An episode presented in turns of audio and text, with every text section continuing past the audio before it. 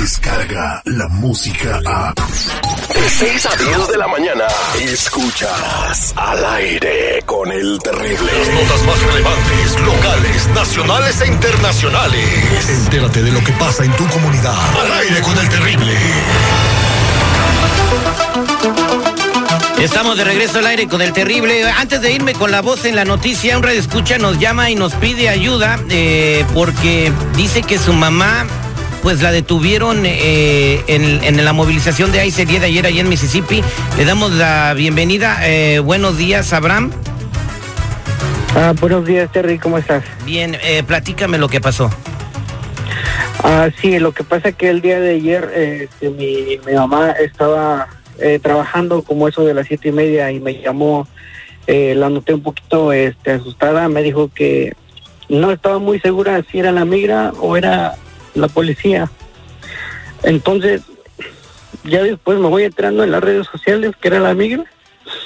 Estoy un poco triste porque mi mamá con tanto esfuerzo está aquí en Estados Unidos trabajando para que se le haya llevado la migra. Y hasta ahorita no sé ¿Dónde está? No, no sabes dónde está, pero eh, sabes de que estaba trabajando en ese lugar donde llegaron a hacer las movilizaciones. Sí, ella me llamó, pero ya no pude hablar mucho con ella porque ella había llegado a la mira y entró, entraron adentro. Bueno, eh, eh, por lo pronto entonces no sabes dónde está ella, no tienes comunicación y, vas para allá. No sé qué hacer. sí, voy en camino porque yo vivo en Chicago y voy en camino hacia Mississippi, todavía me faltan siete horas para llegar, porque quiero investigar dónde está ella. Ok.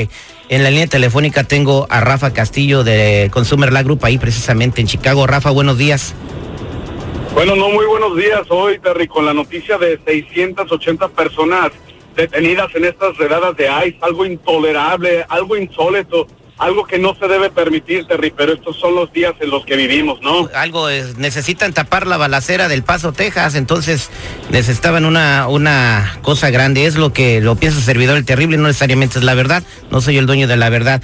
Eh, Abraham no sabe qué hacer, sabe que su mamá está detenida, entonces pueden pasar mil cosas, la pueden forzar a firmar la deportación voluntaria la pueden eh, deportar rápido eh, si ella no tiene información.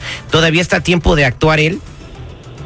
Definitivamente, Terry, definitivamente, absolutamente, pero el tiempo es oro y tienen que actuar de inmediato y seguir estos consejos. Abraham, hermano, te quiero compartir estos consejos. A ella le tienen que dar tan siquiera una llamada para hacerle a un ser querido y en esa llamada tú le vas a exigir a ella tres cosas muy importantes. Lo primero, quiero que le pidas que no firme absolutamente nada. Ellos van a querer inculcarle que ella firme su deportación y eso no lo tiene que hacer para nada. No firmes nada. Número dos, cada persona que es detenida por ahí le dan algo que se llama un alien number. Es como tu número de caso. Pídele su alien number porque así podemos ubicar la cárcel en donde la van a detener. Y el tercer consejo es pregúntale a qué cárcel, a qué centro de detención se van a ubicar y así pues los abogados pueden visitarla, pueden ir a hablar con ella y avisarle de sus consejos. Así que es algo muy importante, el tiempo es oro y todo mundo tiene que saber eso, no solamente nuestros hermanos en Mississippi, pero también la raza aquí en Chicago que de pronto pues tiene miedo de redadas de ICE o retenes, etcétera. Ok, esto también aplica a nivel nacional, estamos escuchándonos en todo el país. Una pregunta que tengo para ti, Abraham, eh, ¿tu mamá nunca jamás le ha agarrado la migra? Ah, no, jamás. Ella siempre ha estado bien aquí, eh, ni maneja para que lo pague el policía. O sea, ha estado bien desde que llegó. ¿Y este, nunca ningún problema con policía ni nada? No, ningún problema. Ella solamente se dedica a trabajar y es todo. ¿Qué posibilidades tiene de que la suelten, eh, eh, Rafa? Claro que sí, fíjate que con 680 personas detenidas, me imagino que ellos le van a dar prioridad a la gente con antecedentes criminales o con deportaciones previas, así que que le den su libertad condicional. Y claro, la condición es que se presente a corte de inmigración a futuro o que le den la oportunidad de pagar una fianza, lo veo como algo muy realista, pero quizá alguien con experiencia, un abogado, vaya a tener que exigirle eso al Departamento de Inmigración aquí, así que sí es importante que te armes con un servicio legal, claro.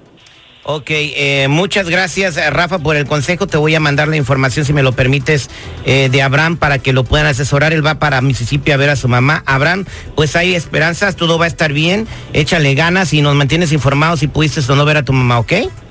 Muchísimas gracias, Terry. Muchísimas gracias, abogado. Gracias a Rafa de Consumer La Group eh, ahí en la ciudad de Chicago. Eh, pues qué triste lo que pasó en Lil García, lamentable, ¿no? En Lil, buenos días. Sí, aquí estoy. Buenos días. Eh, sí, Buenos ¿puedes, días, Rafa. ¿Puedes bajarle a tu monitor, por favor? Ya estamos terrible. Fíjate que no tenía yo la recepción del audio por acá, pero antes que nada quiero decirte qué tal. Muy buenos días, Estudio Seguridad.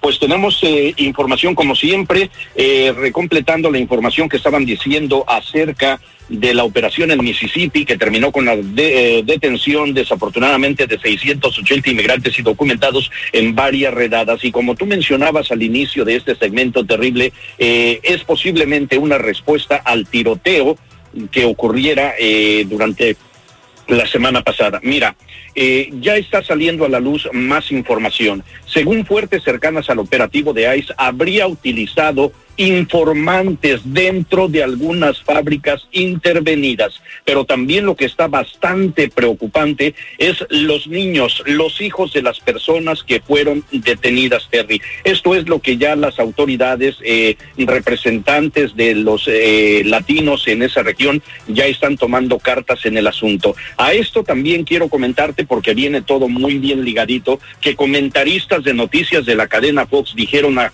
ah, dieron a conocer la matanza del Paso, Texas, 20 minutos antes de que ocurriera. Eh, eso es lo Si que me tiene intrigado. Tal vez. ¿Cómo, cómo ellos sabían 20 an- minutos antes? Eh, es lo que no Mira, entiendo, eh, de que no- nos tratamos trabajar ahí o qué. Supuestamente Patrick Crucios, quien eh, eh, fue el muchachito eh, de 21 años de edad que realizó el tiroteo donde murieron 22 personas, publicó eh, sus ah, argumentos por qué de la matanza 20 minutos antes de realizarla. Ahora, los comentaristas estaban al aire totalmente en vivo y dieron a conocer la noticia antes de que sucediera, Terry. Entonces, aquí hubo negligencia. ¿Por qué estas personas estaban siguiendo a este muchachito?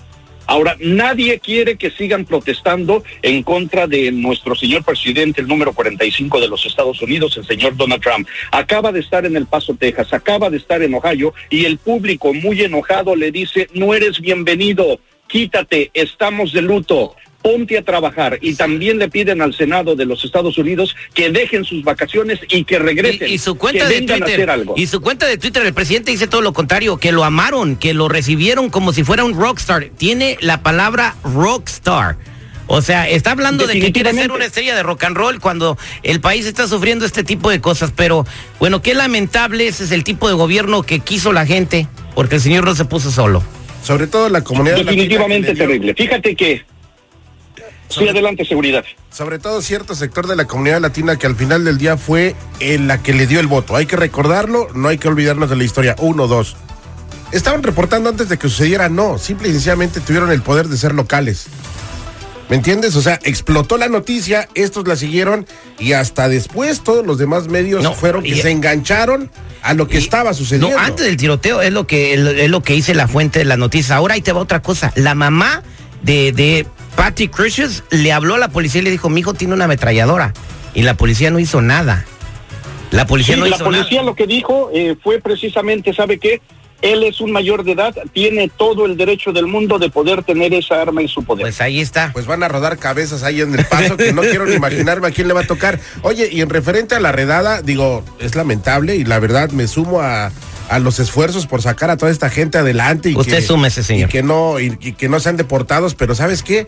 Pues una redada se plan de esa magnitud se planea con muchas semanas de anticipación, no fue de un día No. para otro. No, O sí sea, se puede hacer de un día para otro. Están hablando de informantes, o sea, un informante un día hoy y mañana ya está. Pues Bueno, el informante puede saber que- cuántas personas trabajan en un lugar y si tienen o no estatus legal.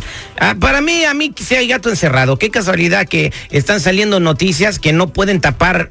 Hay gato encerrado desde el primer momento, Terry. Bueno, desde el eh. primer momento. Muchas gracias, Enlil García. Te dejo ir porque seguridad ya me hizo enojar. Ya, güey, ya.